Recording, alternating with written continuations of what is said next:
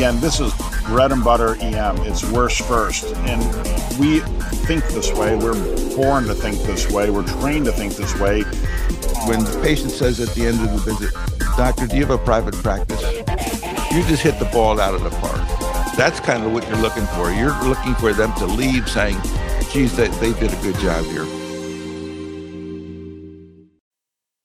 Hello and welcome. Rick McCotter without, unfortunately, Greg Henry today, who is te- having technical difficulties beyond our control. This is the uh, March issue of Risk Management Monthly, uh, re- being recorded on March thirty-first. We're sliding right into home plate, barely touching it. My guest, well, Rachel's not a guest anymore. Rachel is on the line, but we do have a terrific guest. Uh, this fellow I've known for twenty-five years. He's an emergency physician. He's still working shifts, did three shifts last weekend. He started fifteen businesses, fifteen businesses. Uh, three went belly up. He sold twelve. He sold twelve businesses. His most recent sale was this little startup he sold it to called Walmart, where he sold his telemedicine business.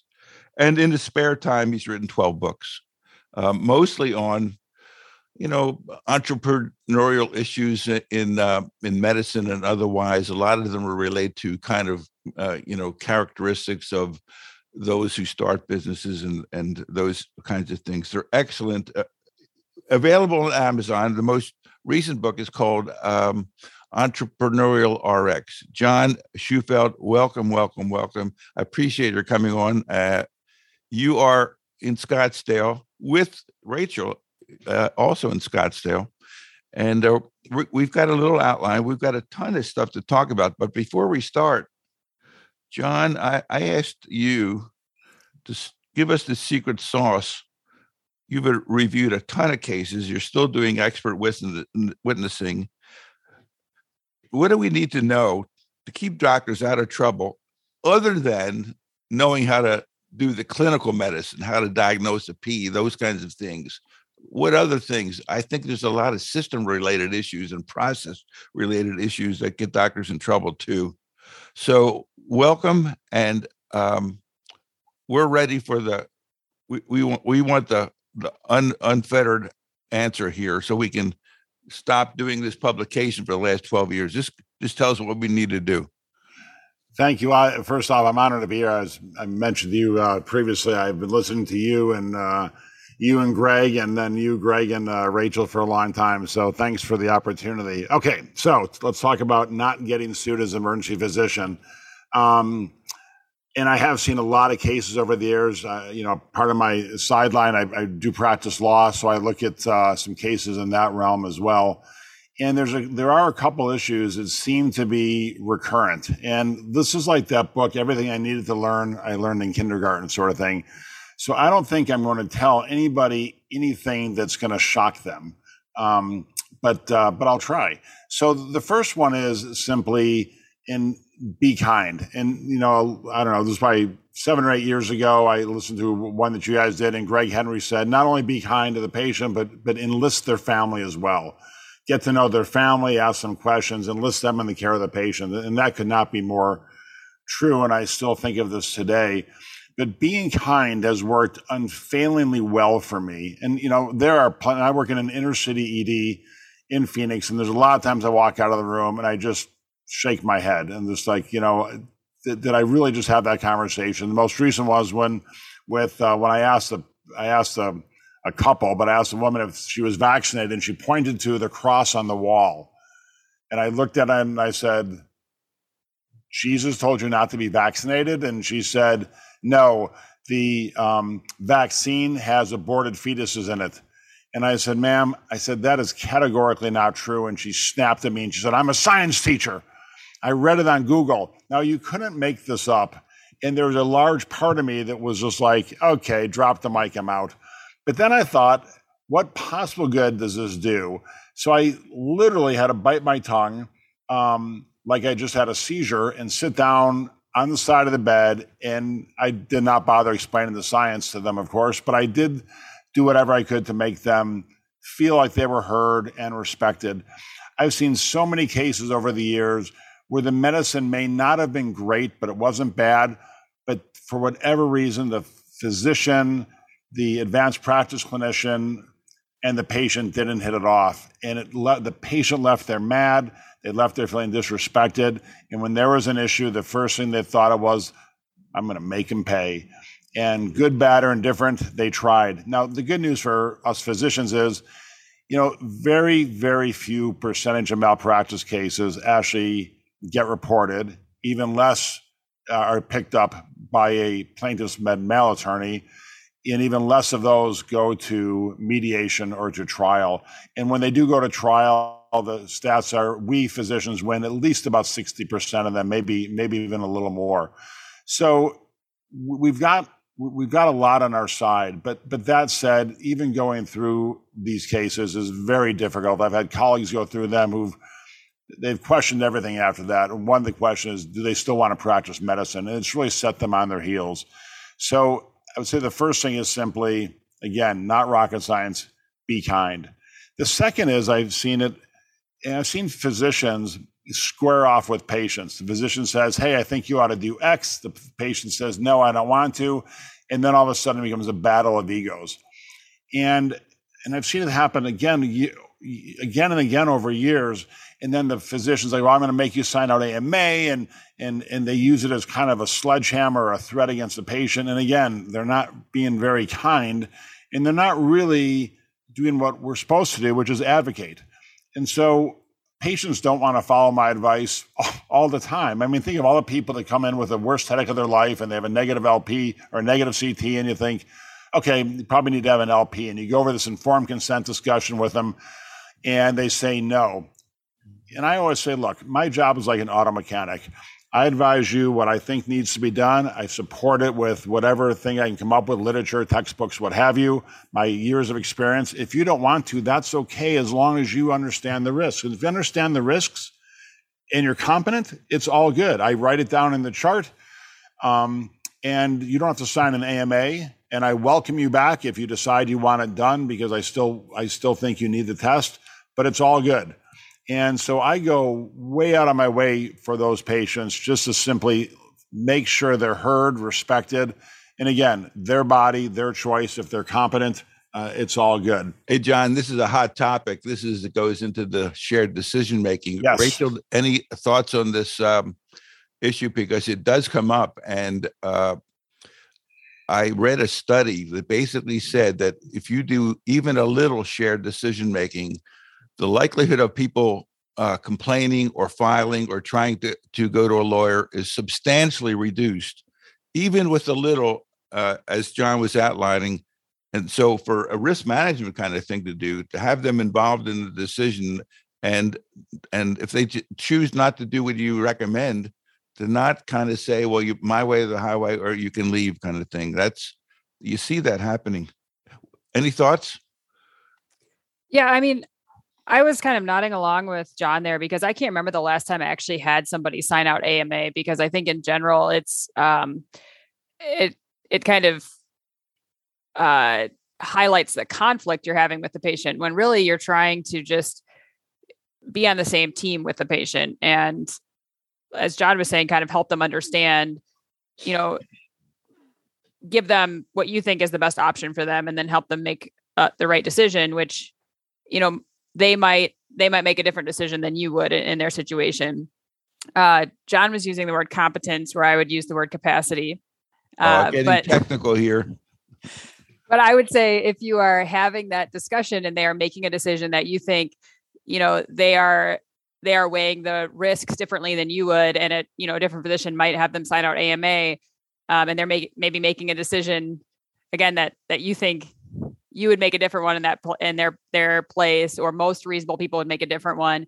I would just make sure that you're documenting their capacity in the chart, and kind of doing an informal assessment of that and documenting that clearly, because that's one place where I think it, we can go wrong very easily. And you can imagine, you know, a family backtracking and saying, how could you let them make this decision? And it's on you to document that, in fact, that person did have capacity to make that decision. And, you know, you can, you can fill that in with a bunch of examples. And a person, let's say, just use John, John's example, had the worst headache of their life.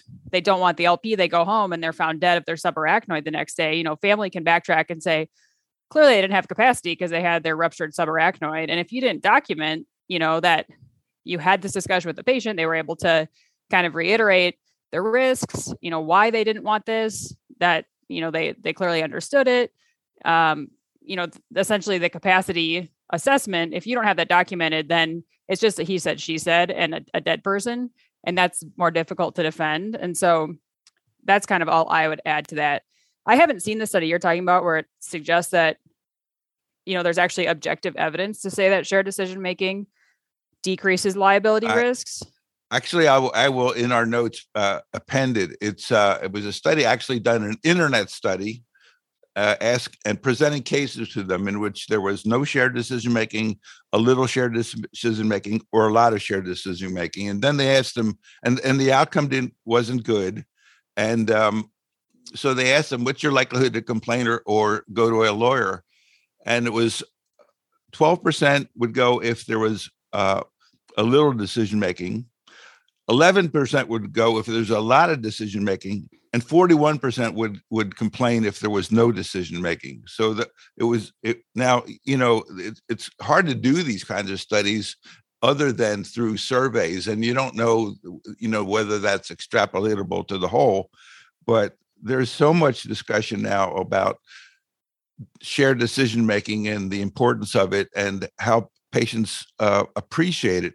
Now, some of them are going to say, hey, listen, you're the doc, you decide kind of thing. And you, we heard that all the time.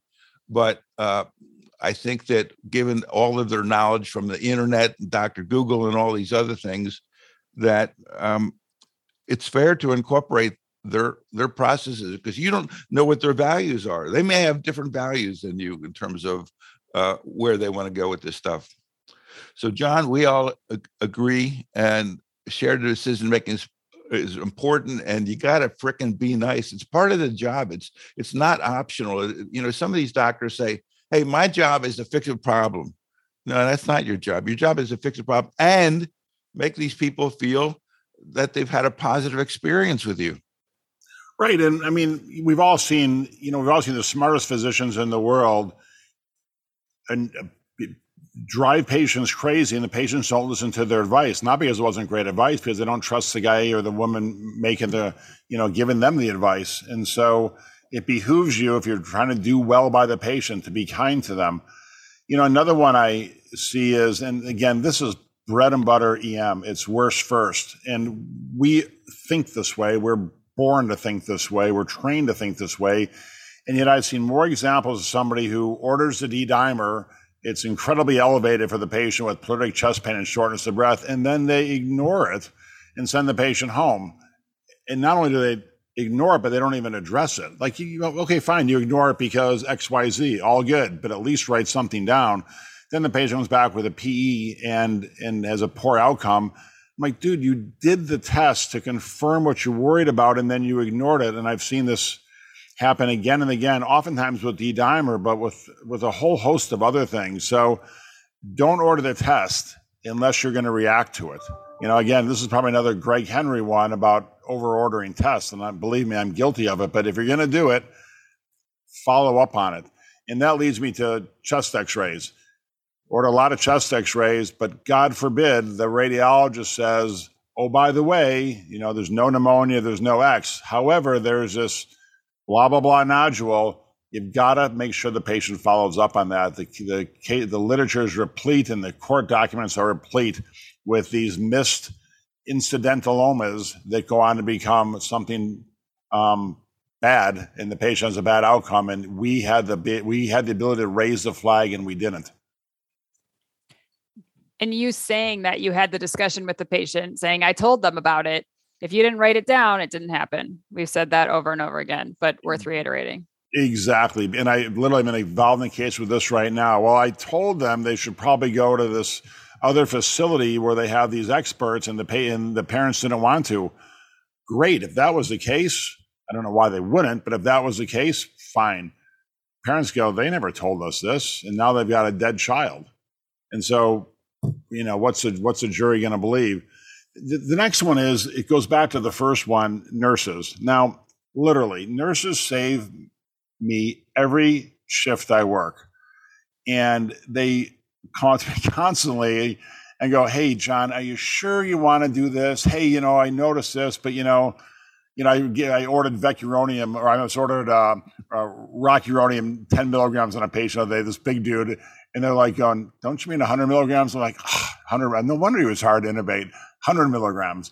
And what I found is if you treat them respectfully as they should and kindly and bring them food or buy lunch for everybody, it goes such a long way. I've seen nurses be like, you know, every time I talk to that provider, they bite my head off. So the hell with it, you know?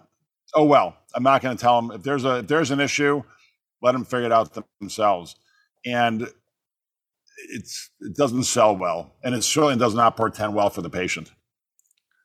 Yeah, you definitely want the nurses on your side for sure. And one of the people that I know basically at the beginning of the shift greets all the nurses. At the end of the shifts, he, he thanks all the nurses. And this is a, a routine every time he does it. Uh, and I think that they basically appreciate being acknowledged, and especially now, you know, when so many of them are leaving nursing. And, you know, I just talked to one of the docs at U S C, and they're so dis- the physicians are so discouraged because they never have enough nurses. There's just it's and, and there's no there's no fix for it.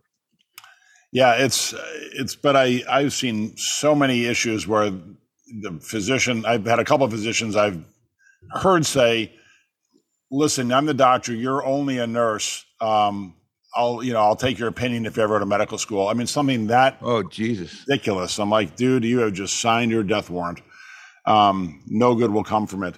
Okay. And the final thing is, again, this is something we all know, but I still see people do it. Do not write negative things in the medical record about the patient, including things like drug-seeking behavior. The the patient owns the medical record, and and when they go and ask for it, and you they see all these negative or pejoratives in it, it's not going to help your case. First off, they're going to put the whole chart up on the wall in the courtroom, and you're going to have to read it line by line and feel horrible. And secondly, you know, they'll think you have, and rightly so, some bias against this patient. So I saw a case a few years ago, frequent flyer in the emergency department, which you should not write either, comes in looking for pain medication.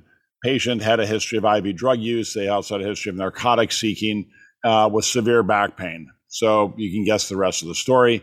Um, they were thrown out of the emergency department, and guess what they had? Spinal epidural abscess, and now are paralyzed. And the person in the medical record went to great lengths to describe how this person was, you know, abusing the system and drug-seeking behavior, probably never examined the patient, um, and then the patient had a bad outcome, hung out to dry, and deservedly so. And then finally that goes along with don't change the medical record. It's hard to deal with E H Rs nowadays because everything's in a meta file underneath, what's, which all the attorneys ask for. Um, but changing the medical record, pulling things from the medical record, uh, if you're still on paper, God forbid, Um, it will, it will, you will get hung out to dry. Can you explain? Go ahead. I'm sorry. Go ahead. I was just going to say, most people probably understand, but I don't know that everyone does. Can you explain the idea of a meta file? Sure. So a, a meta file is the file, think of it as a file underneath the medical record, and it's everything, corrections at all that are written on the medical record. So if you write something to be funny, I saw one that said this obnoxious, foul-smelling patient uh, reports to the E D yet again, uh, acted obnoxious in demanding drugs, and then erased. Um, so no one sees it, right? Well, it's actually still in the meta file. So when the attorney asked for the metadata, the meta file, to, to, along with the medical records, that was in there. Um, and again, throws it up on the wall of the courtroom. Ha-ha, it was funny at the time, not really. And now the person is literally looks like a total jerk, and it gets no sympathy from the jury.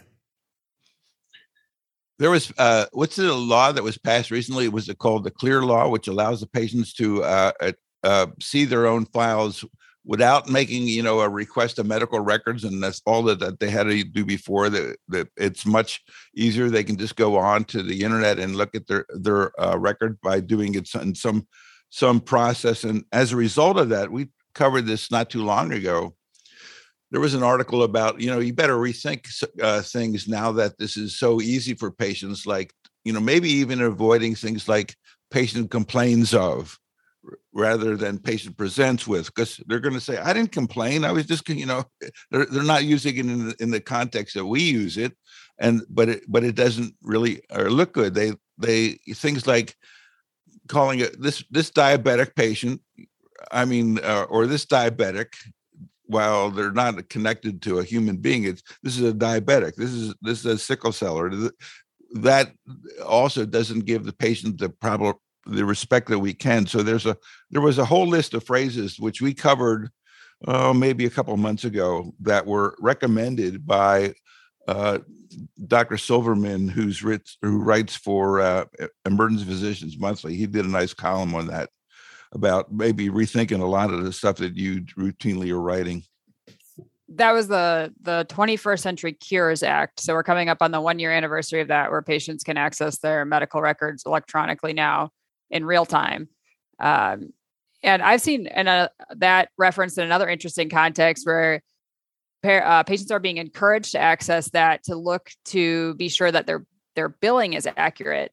And one of the ways that I saw that they were encouraged to do that is to go look and see, hey, did everything that your doctor write in there, did they actually do it? Look at the physical exam, look at the documentation, and see if they actually did it. Because if they didn't and you're getting billed for it, or if they ordered something you didn't need, then you can fight that. Um, and, you know, as a patient, that would be appealing to me. Hey, if my doctor documented, they examined me and they didn't, and I got a five hundred dollars bill and it could be three hundred dollars, or if they ordered, you know, a blood test that I didn't need and I could, you know, get my bill knocked down, I might be interested in doing that. You know, and that that had some appeal to me as a patient. I'm sure it has appeal to other people that have some more time on their hands. And so I think that's something we need to be thinking about too, is, you know, medical necessity for what we're ordering. And, you know, again, our use of templates for our review of systems, physical exam, kind of everything that we're templating in that medical record. And, and then finally, it's it's fighting battles in the medical record. You know, a person comes in, they've got an elevated heart score, they've got a good they've got a good history, and you call a cardiologist who basically says no, and um, says, "I'll see him in the office tomorrow," or what, whatever they say. And I've seen patient, I've seen physicians document. They start a bet on the medical records. You know, I implored the cardiologist, but he refuses to admit the patient. Blah blah. There's ways to document that, that we all know what happened without throwing them under the bus, because God forbid something happens to that patient. Plaintiff med mal attorneys love when physicians fight battles in the record, because it just pits one against the other and you both lose. Uh, going back to what Rachel said, remember that U C L A study that we talked about, Rachel, where they looked at uh, the exams done by five senior res- uh, nine senior residents on people, uh, and then doctors didn't know what they were being uh, involved in. They thought it was some kind of other study, when it really was a study of what history elements they asked and whether they documented, what physical ex- exam uh, components they did, and what, what they documented. And basically the doctors, all nine of them, consistently fabricated the chart to and wound up with level fives, because that's what they were, you know, taught. But the fact of the matter is, is that all the charts were fabricated in terms of the uh, particularly the physical exam parts. They said they did this and they didn't, and they, and they didn't. So um, I think that that's not unique to these uh, physicians either. And it will relate to, in fact, the first email case that I want to do uh, when, when John is uh, giving us the entire secret sauce. Yeah. And I was gonna say, I've seen, you know, cases like that I've talked about previously where, you know, the, the case, Uh, is maybe completely irrelevant, but somewhere the lawyer pulls out the doc, the documentation, and it shows, you know, moving all four extremities, and the patient has an amputation, or, um, you know, the abdominal exam is basically unremarkable and they have an ostomy. And it, so it becomes apparent that this was just a template, and they could use that to show, hey, this doctor, you know, didn't even do this exam. Whatever's in this chart is, you know, the doctor was careless, and they just use that template, you know, to basically, um, you know, highlight the fact that this doctor shouldn't be trusted, and it works. And so you have to be super careful to do that, more careful now that the patients can access this and kind of, you know, recognize those things without going to a lawyer first to get access to them. So now they say, don't lie on the record, if in terms of put down what you did and don't, and don't do what you didn't, and, and don't uh, write things in the record that demeans the patient or, or, or clears shows that you've had an argument with another physician or a disagreement. Yep, and that's it. I'm, I'm, that's my secret sauce. It's worked thus far. Well, I think if you were to rank those, I would think, you know, be nice to the patients is kind of like right at the top. It is. All right, let's gonna, go in. Oh. Go ahead, Rachel. I was just going to weigh in on that be kind one. Um, Cause I feel like I've found this harder and harder to do, you know, now that I'm getting old and jaded. Yeah. Yeah. yeah you're really, you're really old and jaded. Well, you may be you're jaded, but you're not old. Maybe it's COVID. I don't know. But you know, I didn't used to have an issue with this. I used to be like excited to like, I don't know, get out of the house, go to my shifts. I'd be like legitimately excited, legitimately excited. And now there are definitely days where I am not excited. And I've gone into some shifts like that with just a bad attitude. And then I I've had some like bad patient encounters. And I think that didn't go well for me. It didn't go well for them. And so I've, I've had to kind of make it um, more of a practice to kind of recognize that bad attitude in myself and find a way to kind of nip it in the bud, recognizing that, you know, that that's not good for anybody in this. And whether it's like, you know, centering myself in my car ahead of time, or if I have an encounter in the E D, like taking a walk down the hallway, you know, taking five minutes to go get a snack or something, like finding some way to get back in the mindset of like reminding myself, hey, this is a privilege. Life is actually pretty good here. Whatever's going on in my life that kind of put me in that funk, I need to kind of compartmentalize it and, and bring myself, you know, in a good space into this encounter, because truly, I think, you know, that is the number one rule. I've got to be kind to them. I've got to treat them, you know, I've got to be a good human for the next five minutes for this encounter. And if I can't do that, it's not fair to them. It's not going to be good, you know, for anybody in that room. And, and so I, I also feel like that's the number one rule. And sometimes that takes a little more time and a little more effort kind of before I go into the room, but I think it's worth it. Well, I think that, I think what you said is brilliant. I think that you absolutely, uh, that's a part of the job. Doesn't matter whether you like it or not. It doesn't matter whether you had an argument with your, with your partner or uh, things are going bad or something like that. When you go in that department, it's, it may be really difficult, but it's not the patient's fault that you're not having a good day. And it's kind of like to take it out on them. And the other thing is these people are paying, or their insurance company are, are paying concierge level prices. And they might've been waiting, but the fact of the matter is their bill's going to be sixteen hundred dollars even when you discharge them, because that's kind of what, what the average turned out to be in a recent kind of thing. And it's like, they're not getting necessarily concierge level services. And I think that we should be, you know, we we generally do really well economically. I know that there's always gripes about that, but I think we we we do pretty well. And I think that you're right. It is a privilege to be doing this. Patients are counting on us to be their um, agent, and we're going to take care of you. We're going to make it, we're going to do our best. You know, they get that sense. I think that that will go so far into making you having them leaving saying, uh, you know, when the patient says at the end of the visit, doctor, do you have a private practice? You just hit the ball out of the park, you know, because that's kind of what you're looking for. You're looking for them to leave saying, geez, they, they did a good job here. Or they, they were concerned, et cetera. And, and it, And we, you know, I was the director for twenty-five years. It's like we had doctors who was not or not too pleasant. Uh, we're not interested in the, the C E O or C O O getting any complaints about the behavior or attitude of any doctors. I mean, that contract is worth millions of dollars. And the fact of the matter is, is that, you know, Envision or Team Health are right at that doorstep. And so the, the idea is that um, you you don't. Of all things, you don't want uh, complaints about your attitude. All right, I think it's enough preaching for for today.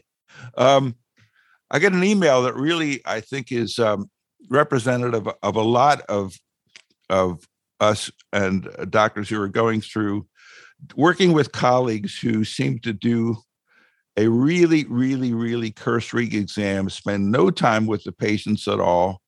Uh, level five codes are coming out, you know, routinely.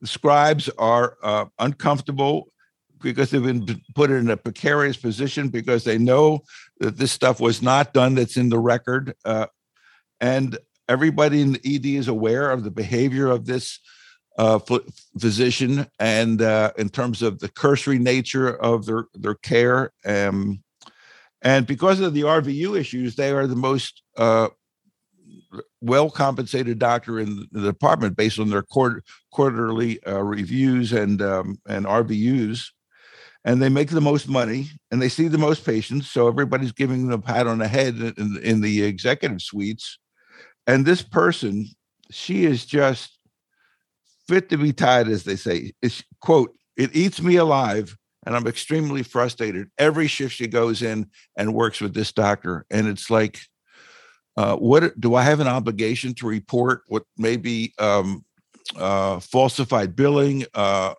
are there uh, medical legal issues here in terms of uh, if there are, are people who are reviewing these records and audit them and basically say that this was not a, uh, this was not done or something to that effect? But I think primarily this doctor is frustrated because the patients aren't getting a fair shake. Um, and that, you know, the doctor hasn't gotten into, into trouble, but that doesn't mean that, you know, they're necessarily doing the right thing. So I think that, th- that th- this doctor is not alone. I think there are other doctors out there who feel likely similarly uh, uh, with colleagues that they work with, and they don't know how to deal with it. They don't know how to approach it. These may be senior doctors in the department. And uh, this doctor is thinking of le- leaving this job because she is so frustrated with what's going on when she works with this doctor. So we need your advice here, guys. Well, first thing, the study you referenced before tells you that this is pervasive, right? That we're, as a community, uh, specialty level five visits are being documented almost universally, even when they're not warranted. We're not doing the full exam they're documenting. They're not doing full review of systems, and it's being documented. So maybe this is an extreme example because it's a thirty second visit, but we're routinely documenting kind of level five billing, even when it's not happening. So this is pervasive. John, do you think that there's any kind of, um, obligation here for this physician to act, or should she just be quiet and and bite her tongue, or should she leave? Well, if it's if it's truly eating them alive, um, I'm not sure doing nothing is going to be serve her countenance well. You know, if you look at the med- different medical boards, depending on what state she's in, she may have an obligation to report. I mean, at least in Arizona, we have an obligation to report physicians who are at risk, putting patients at risk. You'd have a hard time making the leap of faith that this doctor is putting patients at risk. However, if she or he is doing something incredibly cursory, letting slip, things slip through their finger, that is an argument um, because she sounds dangerous. Um, you know, I guess if it were me, I would probably ha- do the courtesy of speaking to the physician. Uh, and after that, I'd speak to the department director. And if I was the department director, we'd have a one-time only conversation about the need for um, integrity, and uh, I'd see where it would shake out.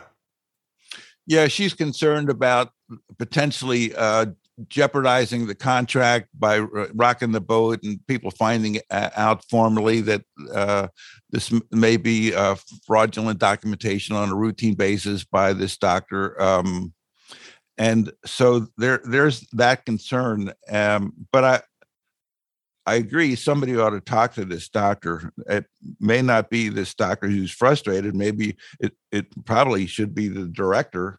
Uh, hopefully the director agrees with you, because this person is the most productive person in the department.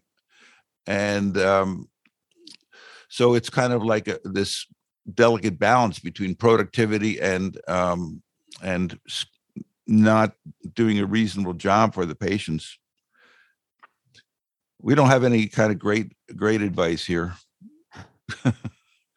I feel bad for her because um, uh, when you read her email, you can see, see all of this agita coming through, um, that she is looking for another job, but this might be a nice job. And, you know, the idea of being forced to leave it because of a colleague's behavior is tough. Uh, um, especially when she says the nurses all know, everybody knows, the scribe knows, but nobody's willing to, you know, address it. I do think it's an important point, though, that this, it is pervasive. You know, we're basically trained to do a ten point review of systems and physical exam at every patient. And that's, it's ludicrous. Like, why would I do that on a patient with an ankle sprain? The reason is so you can bill for a level five, or, you know, so you can maximize the billing. And that's, That's ridiculous. Is that really the best thing for the patient? No. Is it the best thing for the system? Absolutely not. It's only the best thing for the people putting the money in their pockets. But that's what we're trained to do. And when you're a trainee, you don't ask, why am I supposed to do ten point review of systems. You're just like, oh, okay, I'll do, I'll ask all those questions. You know, I'll ask you about your chest pain when you're here for your ankle sprain. And it's, you know, it's ridiculous. Um, so that's just like the system we've created, and we don't ask the questions when we're learning it. And then that's just how it is, you know? So a lot of people just, that they are actually asking those questions, even though that patient doesn't need them asked. That has nothing to do with why they're there. Um, and then when you ask them, why are you asking about chest pain? And they're like, well, I always do. You know, that's not really a reason. And I would say that it, it lends to a lot of waste, you know, and oh, no. in some cases it's, it's fraud because they're not asking them because they realize, like, I don't actually care if they have chest pain. I know they don't have chest pain. They're here with ankle pain. But medical decision-making is a determinant of what the what, what level of service is, is really being uh, generated. And so it's kind of like uh, if you have an ankle sprain, it doesn't matter what the, you document. That's, you know, that's to some uh, at best extent level three. So, so that's not a great example, but, you know, say yes. you're here with, you know, a pneumonia. You don't have a whole lot of medical decision-making for that either. But if you're documenting the ten-point physical exam review of systems, you can make that into a level five, but really it's, you can, you can make it into level three, which is probably more appropriate. You know, you, you, you, you would be asked to leave the department if you're doing coding, I'm afraid. I'm just saying, like, okay. this, this it's, it's pervasive, and we learn it during training, but we don't ask enough questions to kind of really appreciate why we're doing it. So I suspect if this person leaves her current job, she's going to find, she's going to be equally frustrated at the next place. The one thing I would say is misery loves company, and this is one you have to report, particularly if everybody knows about it, because at some point it will come out, and if you get ahead of it and fix it, the it may be a lot better outcome than if it goes to a third-party payer, for example, who does a chart who does a chart audit, mm-hmm. um, and you get hung out to dry. I think basically, uh, you just can't uh, sit back. You. You got to do some painful things. And one of them is to talk to the director and hope that, and make it clear to the director that you think that this is a really important problem that, that re- requires their action, because maybe the director will just kind of sweep it under the rug kind of thing. And, and to John's point, you know, they could get audited and, and the whole group could get in trouble. So if the director needs some motivation to address it, that should be it. Um, We have a bunch of stuff that's in the news. All of it is, you know, very recent. I mean, I got a paper in here that came out yesterday. Uh, so that's my reason for being late this month. We had to wait for all of this stuff to come out that that only came out at the end of the month. Uh, Rachel, you want to update us on the A A E M suit against Envision? Sure. Okay. So is this the one that came out yesterday? No, no, no, it's been out a while. Okay. All right. Right. I knew that. Um, so let's see. In this one that's been out a while that I knew all about. Um, well, John knows all about it. Um, I know about it now. I read about it. But if John knows all about it, you want to you want to talk about this one? He's going to comment on uh, on this. All right. Because, go ahead. And frankly, John, I don't know. Your contract may be an Envision contract now. I, um, it's not. It's just an interesting kind of thing that they're that they're doing here. I'm not necessarily taking sides on this. Okay, so briefly, an emergency medicine group in California, a local independent E D group, lost its contract to a subsidiary of Envision, and so it was supported by. Um, A A E M in bringing a lawsuit against Envision. Basically, yeah, the, the, well, the A A E M has a division now which uh, provides management services for uh, E R contracts, and I think this may have been the only contract that A A E M had, and oh, they lost it. Okay, so um, they basically sued after they lost this contract, saying that the the subsidiary, the Envision subsidiary, was violating California's ban on the corporate practice of medicine. Um, Is there a similar ban, John, in uh, Arizona about the corporate practice of medicine? No, not like California or New York or Illinois or some other states. So I yeah, mean, there, te- a, there technically is. It's not enforced.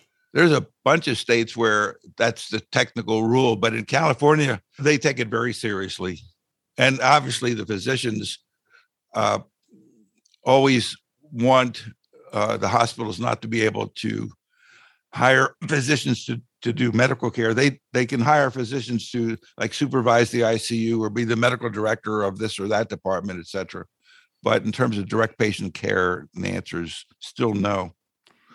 And so, you know, as part of this lawsuit, the A A M points out that Envision is owned by a private equity firm. And as part of the contract, they uh, lay out a bunch of rules for the E M group that, you know, really get into the practice of medicine. So they they make the physician sign restrictive covenants. They dictate things like where they can work, how much they can work. Um, in, in some cases, they um, kind of lay out practice processes, and so get more involved in the practice of medicine than than they believe that they're allowed to do. And so this is kind of a fresh lawsuit. And, um, you know, as you dig further in this, you can kind of, um, it's not in this article, but you can get into kind of the, the business models of places like Envision, where they basically, um, you know, trying to avoid the idea that they're pre- that they are involved in the corporate practice of medicine. They will have physicians that theoretically are the medical directors of these places, but it might be like one person who runs two hundred different medical practices, but, you know, just lives somewhere, has no idea what he is the medical director of, and is just kind of there in name only while Envision administers everything. And so that's basically what A A M is fighting back against. And so we have yet to be decided where this goes, but it's kind of the first of its kind. Well, that's their claim. John, any thoughts?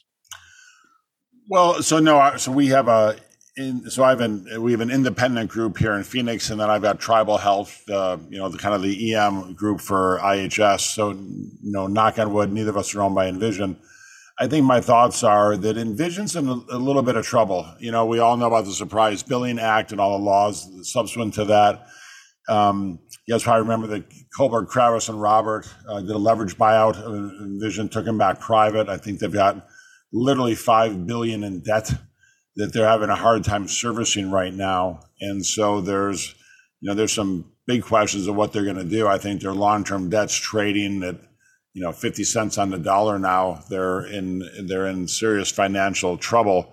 And how are they going to get out of it? Because, you know, we had, they do a lot of anesthesia staffing, and with COVID, a lot of elective surgeries were canceled, or all were canceled, and so their anesthesiologist anesthesiology revenue hit the skids. You know, we all know what happened in emergency medicine, and uh, and I think now they're struggling, and so it'll be interesting to see how vigorously um, Envision fights back on this, because you know they they've got a lot more to deal with than uh, than this particular lawsuit.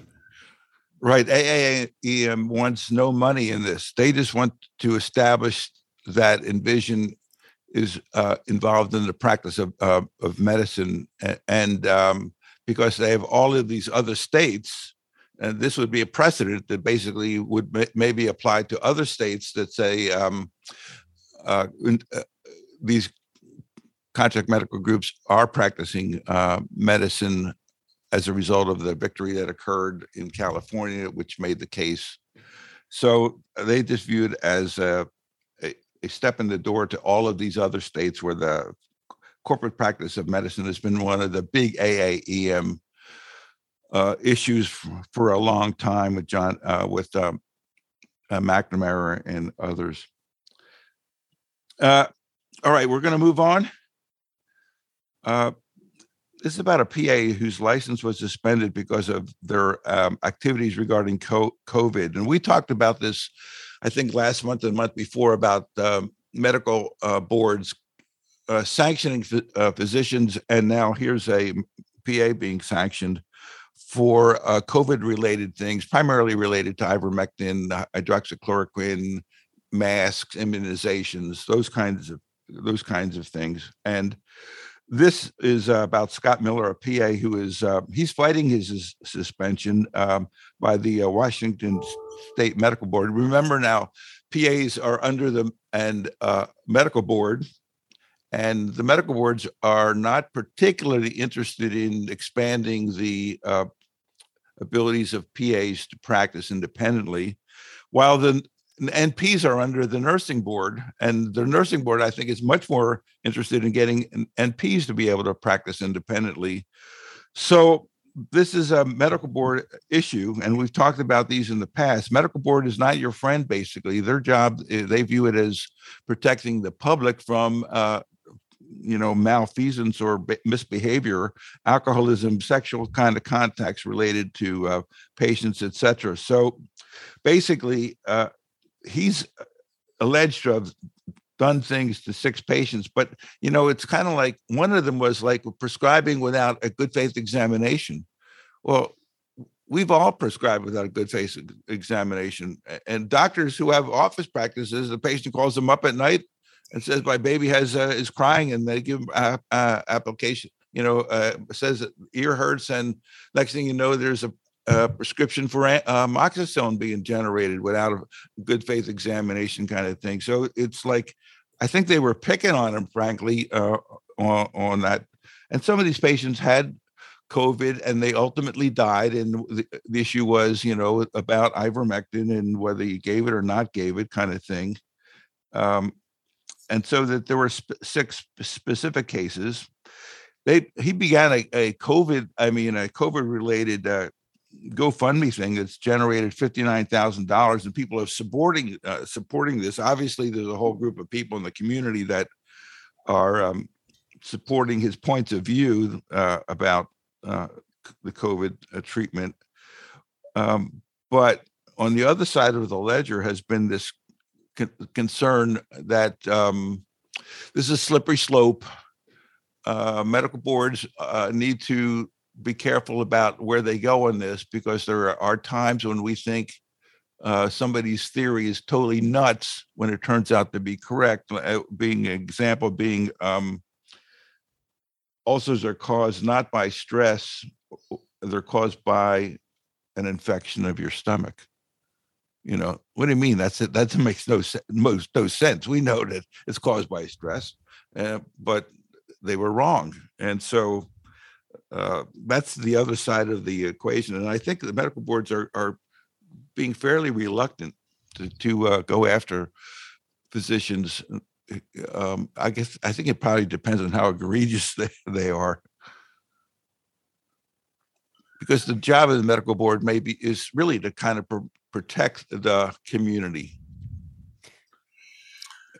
Well, I'm this not, seems relatively right, egregious. I said, this seems relatively egregious. It's somebody who is promoting ivermectin as curative for COVID nineteen and prescribing it. So, yeah, there's there's the without an adequate examination part of it.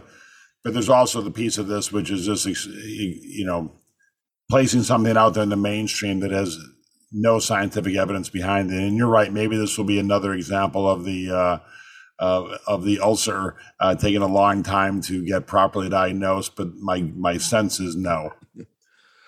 Well, I think there's a, actually a, there there were some studies in the beginning that were kind of the uh, pro um, ivermectin, and then but the more recent ones have really put the nail in the coffin of this uh, uh, this completely and well done studies that have been, you know, p- carefully peer reviewed, et cetera, that have come out in the last, actually in the last month. Rachel, any thoughts? Yeah, about, I mean, I don't really have an issue medical with board.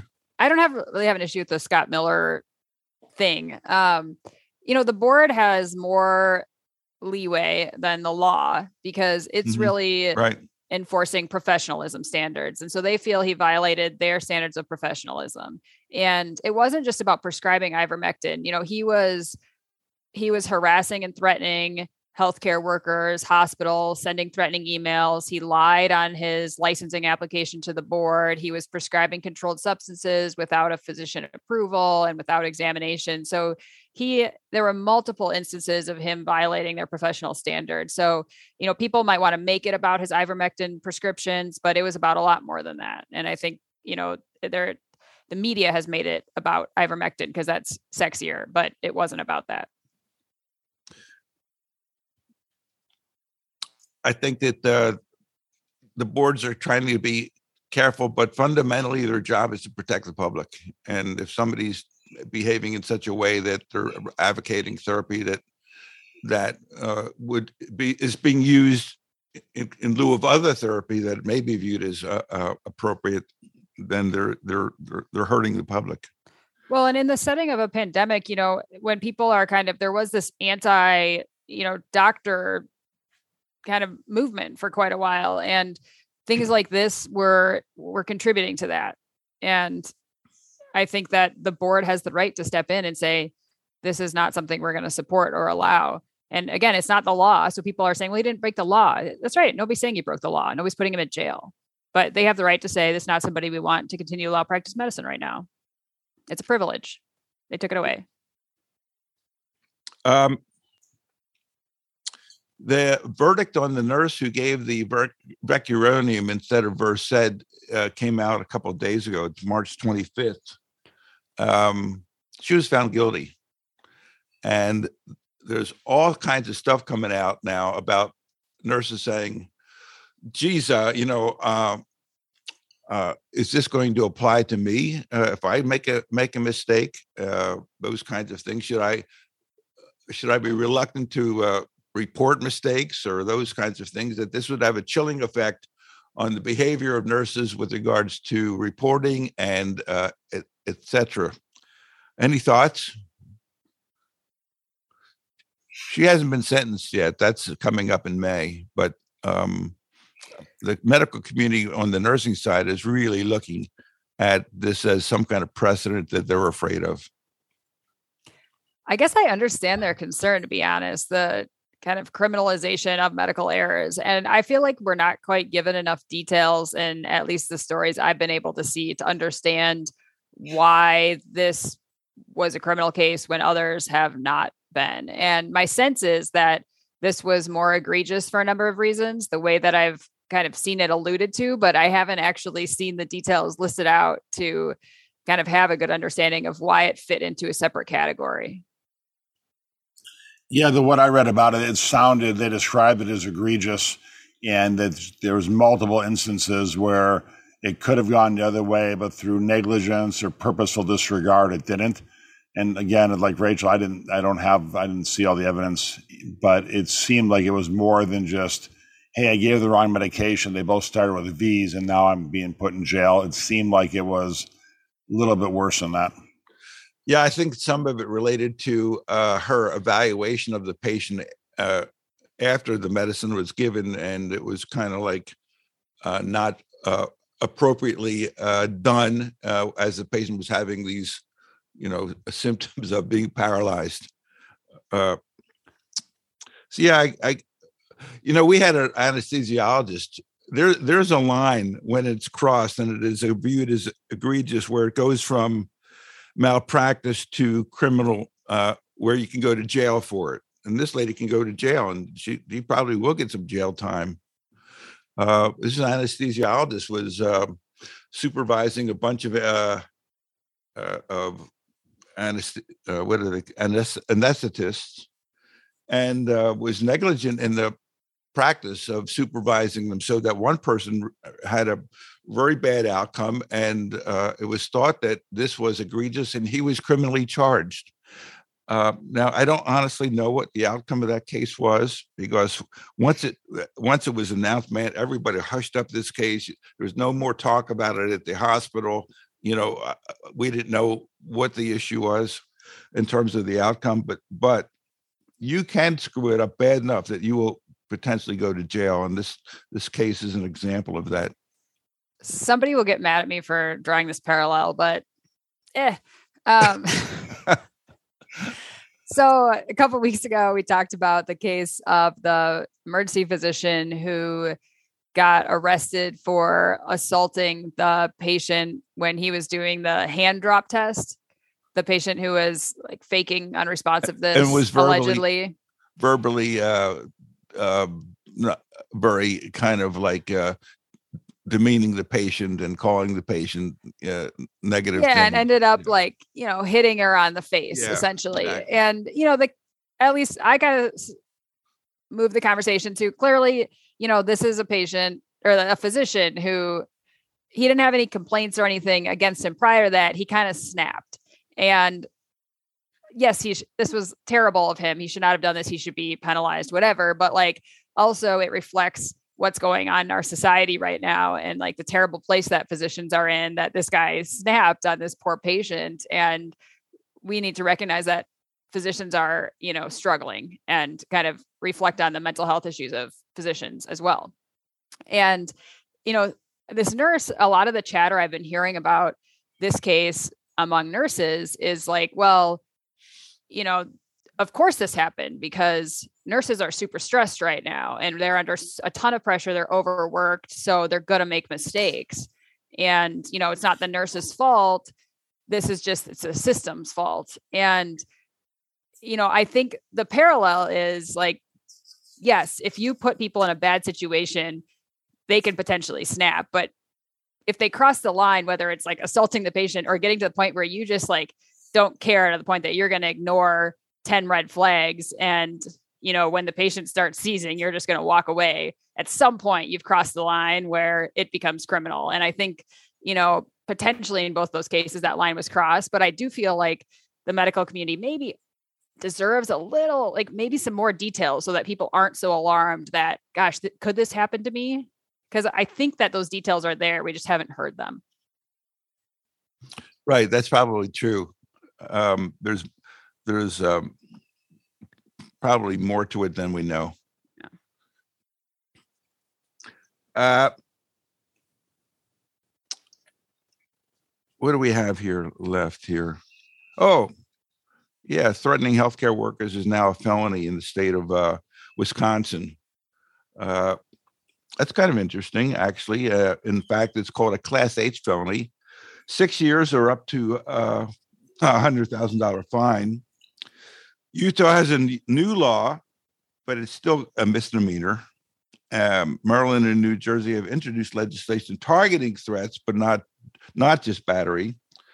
Uh, so I think that the uh, legislatures are starting to respond to doctors and nurses being, um, you know, assaulted and threatened, and um, and and you can see some of that in that. You know, when patients were dying with COVID and there they were there were no family members allowed in any anywhere near them, kind of thing, that you could understand some people saying, you know, I'm going to go in and see my dad, and uh, that it could get a little um, a little interesting.